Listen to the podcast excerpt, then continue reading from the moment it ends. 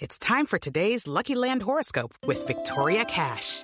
Life's gotten mundane, so shake up the daily routine and be adventurous with a trip to Lucky Land. You know what they say. Your chance to win starts with a spin.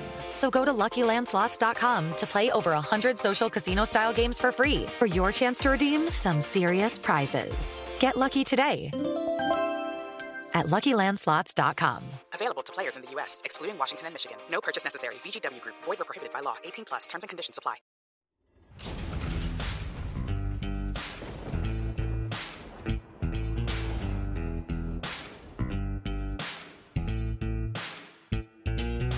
Welcome to Screen Talk, IndieWire's weekly podcast. I'm Eric Kohn, the deputy editor and chief film critic, joined as always by Anne Thompson from Thompson in Hollywood.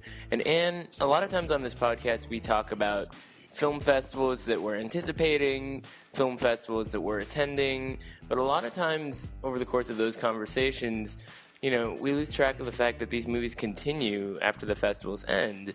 And this is an interesting week to talk about that to some extent because there's actually a lot of stuff from last year's Cannes Film Festival worth discussing, starting with its uh, ill fated opening night film, Grace of Monaco, which was a Weinstein Company title when it came to Cannes, and we found out this past week is going to be a lifetime movie. So, is this just punishment for this Nicole Kidman, uh, Grace Kelly biopic? I mean, I, I, was not as harsh on it as some people, but I, I don't remember you being. Neither was I, actually. Um, I mean, I think there are two films that are coming up this week that are sort of perfect examples. Uh, the other one would be Lost River, the Ryan Gosling film, of films that might, in the uh, you know, with 2020 hindsight, have been a lot better off uh, not opening at Cannes. I mean, the trouble with Cannes is that you have this enormous theater full of internet national critics, you know, who are capable of slapping the seats with their displeasure, and that gets reported. And in this internet, you, know, age that we're in right now, it's not just a slow uh, print. Um, you know, uh, review, thoughtful and and and you know, circumspect that, that that shows up, you know, weeks or months later, or even a few days later. It it is instant. There's Twitter. I came out of Lost River and I thought, you know, this is a really good debut. you know, I thought I, you know, I thought he really uh, you know, comported himself well. It was very personal. It was very idiosyncratic, visual, and and and, and everything. And and and and then the Twitter feed went wild. And the opening night, opening night is another matter because on some level everybody expects it to be bad. Right. No, it's sort of like not in competition. You know, it, it's it's supposed to be glitzy and, and glamorous and everything, but in this case, Harvey Weinstein didn't want it, and he was right. He was right that it wasn't ready. And the French sometimes insist. It turns out uh, Ryan Gosling told me in an interview that he went and did French press only for Lost River. And if he looked back on it, you know, he should have talked to the Americans. He should have done American press and sort of explained him. It took him until the release of the movie to explain what his inspiration why he wrote you know we no one read the french pieces that were written about him i'm getting nostalgic for our first episode now because i remember we were talking about Cannes Film Festival movies in the sort of rear view, and Lost River was one that we debated quite extensively because I really didn't respond to it. But uh, I would agree that you know a movie like that, if it had you know gone to an environment that would have been receptive to its intentional weirdness, you know, in the way that it sort of South by know, Southwest or Sundance. Well, exactly, but I mean, uh, but beyond that, you know, it, there's a different sort of uh, scrutiny involved in the Cannes branding. You know, and with the opening night film, it's almost like people are coming with their knives out. So with Grace of Monaco, I think you know it was just sort of they they basically put that movie in the crosshairs, and people were already ready to tear it apart, even if it was not bad. But uh, with this, with something like Lost River, people were curious, and it, it's just not. I think what, what what I admire about Lost River in in retrospect is is it, it does feel like an, an, attempt by somebody who really cares about cinema to make something with some original visuals, to, to do something that, that's challenging. Well, he hired he hired the DP from Gaspar Noé, and and he you know he had his own very personal reaction to to the to the locations that he was filming on his own in, in, Detroit. He had a single mom who he considered, you know, he, he felt this very, very um, I think, uh, the, the, the frustration and helplessness that a young boy feels when you have a beautiful mother who's being, you know, sort of who's who's being you know circled by by predators. You know that's how he puts it. And and yeah there's a lot of material there that's quite rich. It, it, for a first time filmmaker i he did quite well. Is it a completely successful, you know, thing? I think when you have a an actor who is who is uh, young and has been you know hailed you know for movies like like Drive, you know, for him to to to, have the uh, chutzpah, you know, to stick his neck out, you know, it, it, it people just use him as a target. Well, I think though, though, I mean, it, conceptually that makes sense, but it's not entirely the whole story. I mean, Lost River is a movie that I think even if I saw it South by Southwest, I, I, I trust my own inclinations as somebody who likes outre stuff, who likes things that sort of mess with certain kind of expectations and produce kind of you know edgier visuals. I mean, I'm you know a big Harmony Korine fan, and this movie is very much indebted to images from Gummo even as as much as it you know may feel at times like a you know Gosling took notes on a Nicolas Winding Refn set, but it it doesn't feel fresh he, enough. He says he was going thing. after things like the Secret of NIMH, you know, well, that's I what was. Really he that, was going after but, some kind of fairy tale.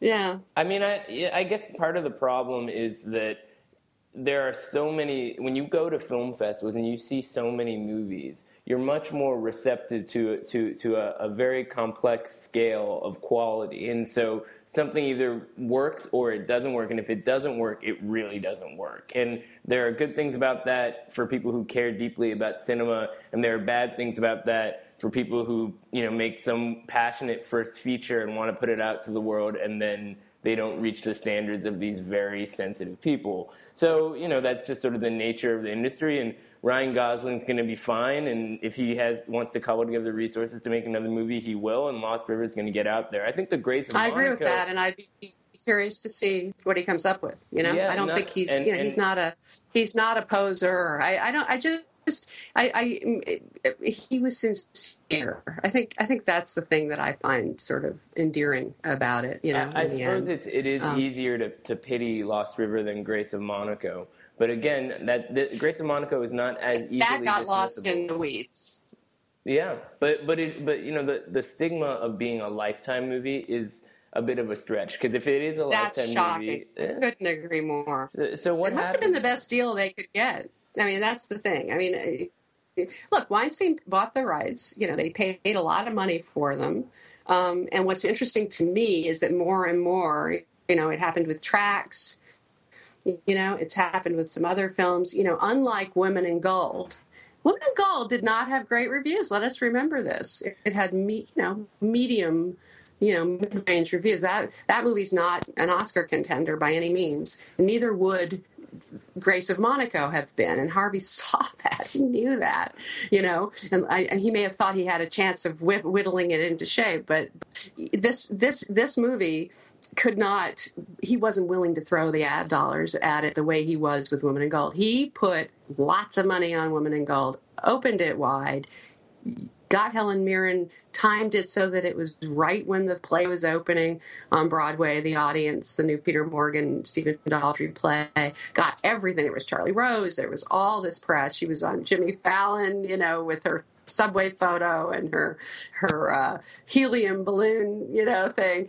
all of that, and they opened that sucker. Now they could have spent that kind of money on Grace of Monaco. The risk was that they would fail. Well, I would say this: it's maybe just a touch possible that you're giving Harvey too much credit here because there's a few other factors in play. One of which I would I would posit to you that Helen Mirren, despite her age, is in some ways a more viable star than Nicole She's a bigger Kidman. movie star than Nicole Kidman. Yeah. I agree with you, actually. Which is awesome. She actually is. I was looking at that. She has a lot of credits now, you know, including Red, uh, that yeah. series, um, and there are a, a, few other breakouts that she's done on the commercial side. Even though uh, Nicole has been, you know, they're you know, get winning an Oscar for the hours or whatever. Um, I think Helen Mirren has shown way more uh, uh, discretion in terms. I mean, I give I give Nicole a lot of credit for uh, taking chances and doing lots of interesting she does roles, cool but stuff. Helen has been more has picked better in the end. Ultimately, and and, and if if there's some comparison to be found there, it would be that you know one is much older than the other and has had more time to sort of figure out her options. Nicole Kidman, given the chance, you know, with Birth, you know, with Jonathan Glazer, or I mean, not that, not that that was a hit, but I mean, she can hit it out of the park when she's got, you know, or or or uh, Or John Cameron Mitchell's Rabbit Hole, which he was Oscar nominated for. exactly. Yeah, no, I mean, it's also it raises some other interesting questions about sort of female stardom at different ages. You know, the third Cannes movie from last year that's opening this week in the United States is Clouds of Sils Maria, which everybody is saying is finally Kristen Stewart doing something that we can get excited about. You know, which is obviously selling short what she's achieved, but it also raises an interesting conversation about you know movie stardom in this country now. You know, she was sort of derided and became not quite a national joke, but certainly simplified in terms of her talents because of the, the Twilight movies. But there was a precedent that was set for Kristen Stewart's talent that came before those movies, and they, her role in them was sort of a natural result of, of sort of the, the kind of persona that came across in, in, I think, much more serious performances.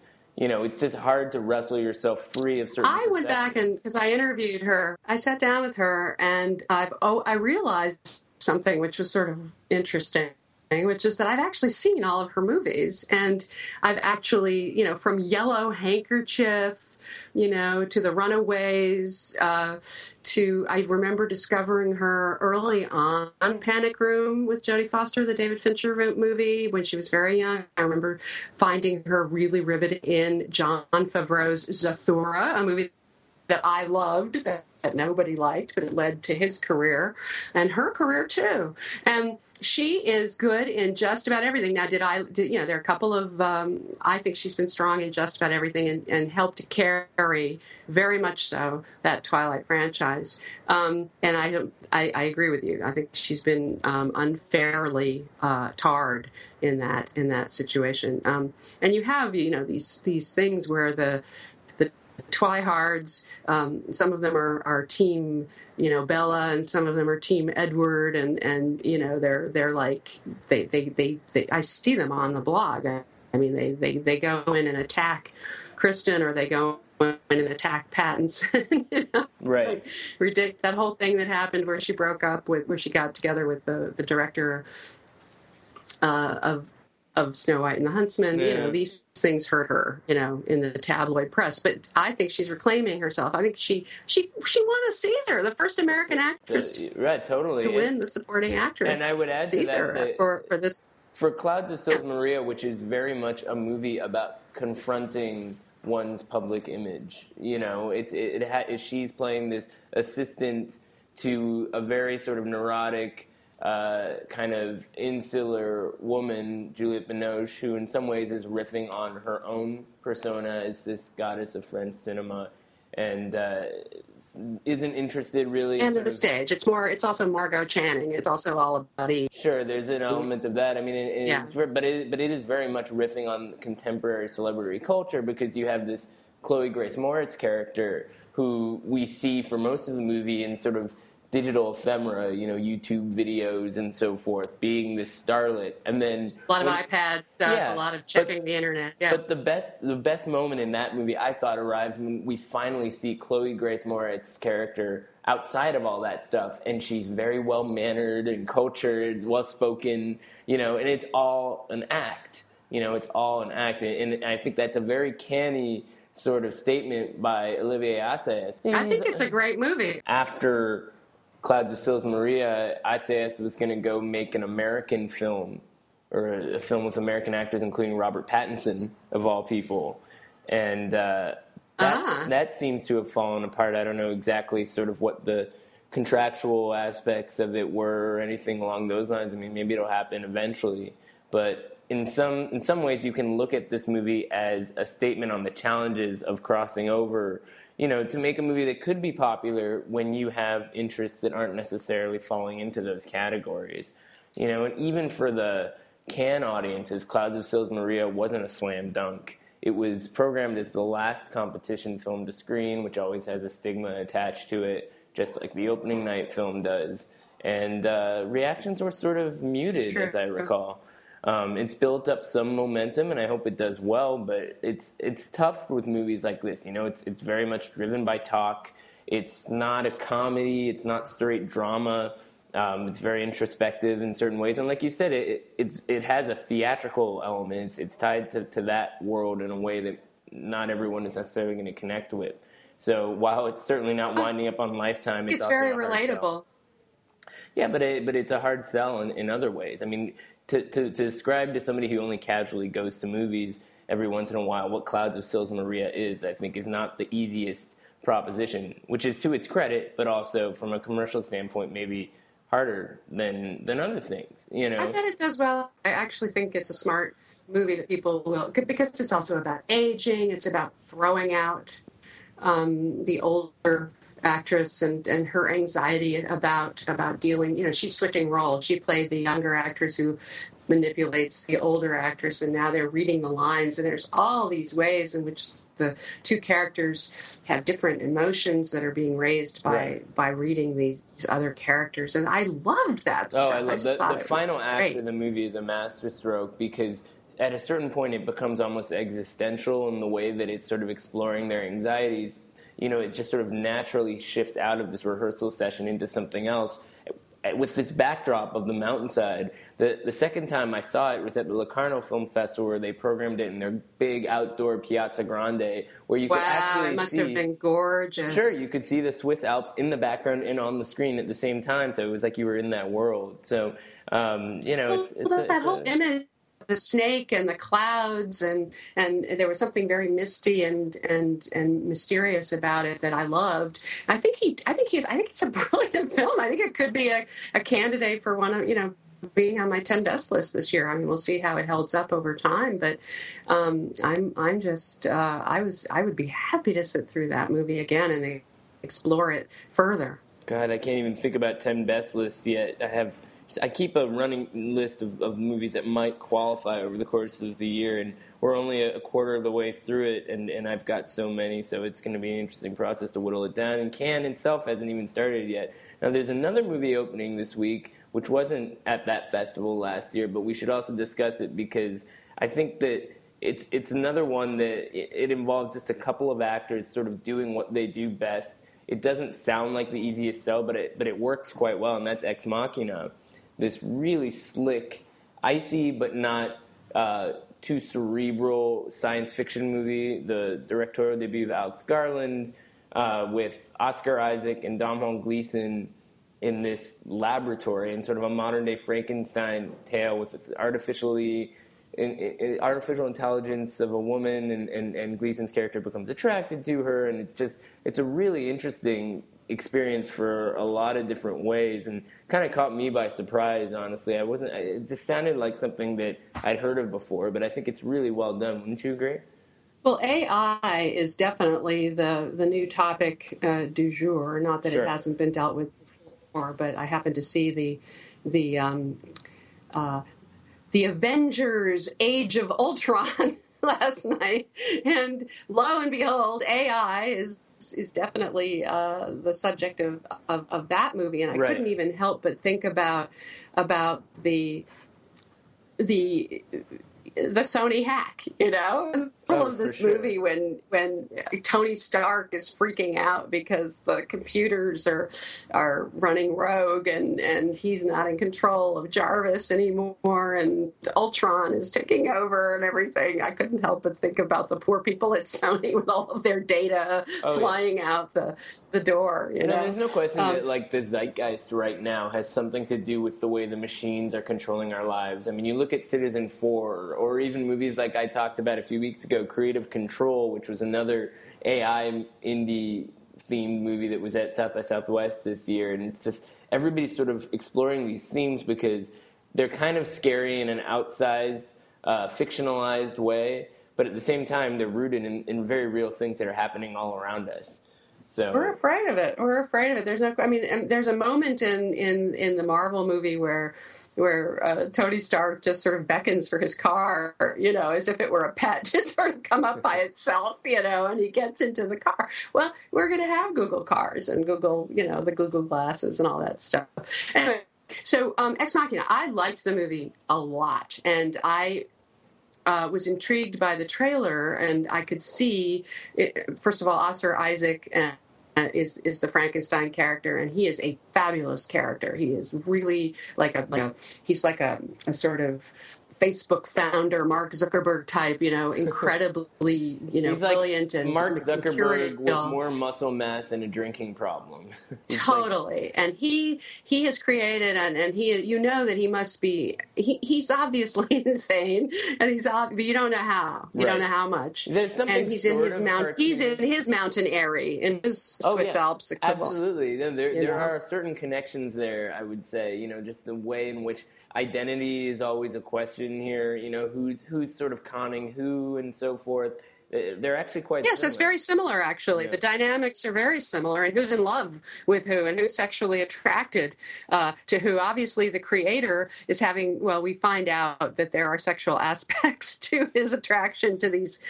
To the uh, to the to the AI and and and she's very good. Um, uh, Alicia Vikander uh, is is is Scandinavian and she's um, uh, she was in the Royal Affair opposite Mads Mikkelsen and she's trained as a ballet dancer and her movements are very precise and i'm sure that had a lot to do with why she was able to get this role and, and, and be so convincing i mean she's really good in this what's compelling about it really is, is visually it works as well as it does conceptually. You know, most of the movie we see this robot with just a human face and sort of the outline of a human body on some level, but it's there's enough there technologically to convince you of that world, even though when you think about it in retrospect, you know, the, the set for the film is rather simple. You know, long hallways, sort of drab interiors, not a lot of stuff on the walls and so forth.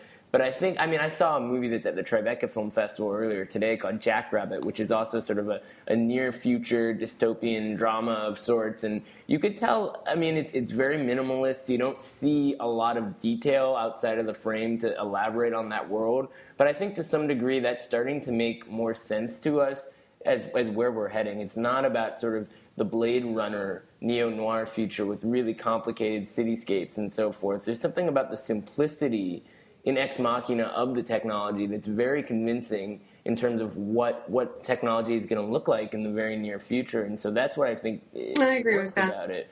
Um, so speaking of the future, we should address uh, an, an, another big news story that, that recently came up, which is um, basically the, the, the question surrounding a couple of agencies in Hollywood. And uh, it's it's more your turf than mine, though I've been following it from afar with a lot of interest, and, and that's the uh, this kind of bizarre mass exodus from CAA by a bunch of people who are now at UTA and, and the uh, ensuing litigation that seems to be taking place. And maybe you can break this down a little bit. Why why does this stuff matter if you just care about the, the people who these agents represent? Well, part of what's going on is that as the entertainment industry changes and as we're all adapting to the digital universe and the different uh, kinds of, of salaries that are being paid to, to actors and, and where the, the money is being made, which is mostly television, big news break, uh, obviously not news to anyone. Um, it always was true, actually. It was always true that the movie business was sort of the lost leader, and and uh, you know the sexier play, the the thing that people got excited about and wanted the credibility from, and wanted the uh, you know award season play or whatever. But but the television business was always where the meat and potatoes money was being made, and it's even more true now. But because of all the vicissitudes of the business, the big agencies, CAA and WME, which are the big, big, big behemoths, um, and they have investors and they have people who control them now. Both of them, they are no longer in control of their own destiny and they're therefore they're you know uh, Ari Emanuel, the famous uh, high-strung leader of of WME, is of course uh, thinking about an IPO and everything. Well, UTA is more of an older, smaller, uh, uh, you know, still focused on representing people, and uh, the, it's it's still what they call a percentery at Variety, you know. Yeah. And they um, had lost some comedy agents to CAA, uh, and it was a big and it was very bad. And now those agents who are not in with the sort of in crowd at CAA um, are coming back to UTA with their clients in tow, big clients like Melissa McCarthy and um, Will Ferrell, you know, Chris right. Pratt. Uh, you know, these are big clients, and but it, but the problem is that it's the entire comedy department that has moved, and some of them were. Um, under contract and some weren't. The ones who were under contract will be have to go through arbitration. Uh, uh, any deals that were done when they were still at CAA will be uh, you know, we'll have, they'll have to share those with, with the original agency, pay those out with the original agency. But but the um, the raid was was a big one, and it could be as many as eighty clients or something like that. But then again, CAA is the top agency, still very powerful, still the most powerful in the movie business side sure. of things. And they have a um, lot and, of pull and, when they sign filmmakers, you know, at festivals and so forth they can be a tremendous resource sure. because if you're if you're a, a, talented newcomer and you sign with somebody like CAA, the kinds of bigger filmmakers you can get to, you know, they rep James Cameron and people like that. You know, that that sort of resource is something that seems like a lot of agencies can't quite do on the same scale. And, and, it seems like well, CAA has a has an indie packaging department, and, and they have they have uh, they do. What's happened in the industry over the years is that the agencies have become way more important in the independent side of the industry in terms of putting these packages together, getting right. the financing together, uh, getting work for their clients. Yeah. And uh, CAA is very involved in that. So's UTA, so's WME. They all do that. And it's um, in the world of, of foreign sales and and uh, the kinds of of uh, uh, deals that are going to be taking place at Cannes, where everybody's networking and putting their projects together and trying to find money. Uh, you know, the agencies are very involved in all of that. Um, it's, yeah, it's and a, they're, they're it's a very dynamic. The world is changing, but the problem with the big agencies like CAA and what WME is that they are very involved in sports and fashion and touring and music and and all these other things things that are distracting them from what used to be their core business. And that's the argument that UTA was able to make when they made this raid. Right. Well, it'll be interesting to see how things shake down once you know the results of however they do shake down, you know, surface with different kinds of projects and yeah but when you have a big agency like caa that's so top heavy and there's so many people who are partners and there's so many people who are you know so much pressure on them to make less money you know to spend less money than they were spending you know there's going to be a tier of agents that don't see the prospects of moving up and making more money, you know, and they're the ones who are going to be, um, you know, pressured in some way by that to, to find a better place to, to rise and shine. So it'll be an interesting couple of weeks and months, to, to say the least. But uh, in the meantime, we've got plenty of other things to look ahead to. Some new companies have, have launched their slates like Broad Green, and again, there's the Cannes just around the corner. But even before that, we have the Tribeca Film Festival, which is next week. So we'll have some stuff to dig into about that when that happens. Although you won't be here, you'll still have some opinions, I'm sure. And, and I'm already leaving it to you, New Yorkers. Well, All yours. and believe me, you've left it to the right people because we're seeing stuff left and right. So by this time next week, I'll have a lot to discuss with you. So until then, take Looking it easy. Looking Forward, out there. Eric. Bye.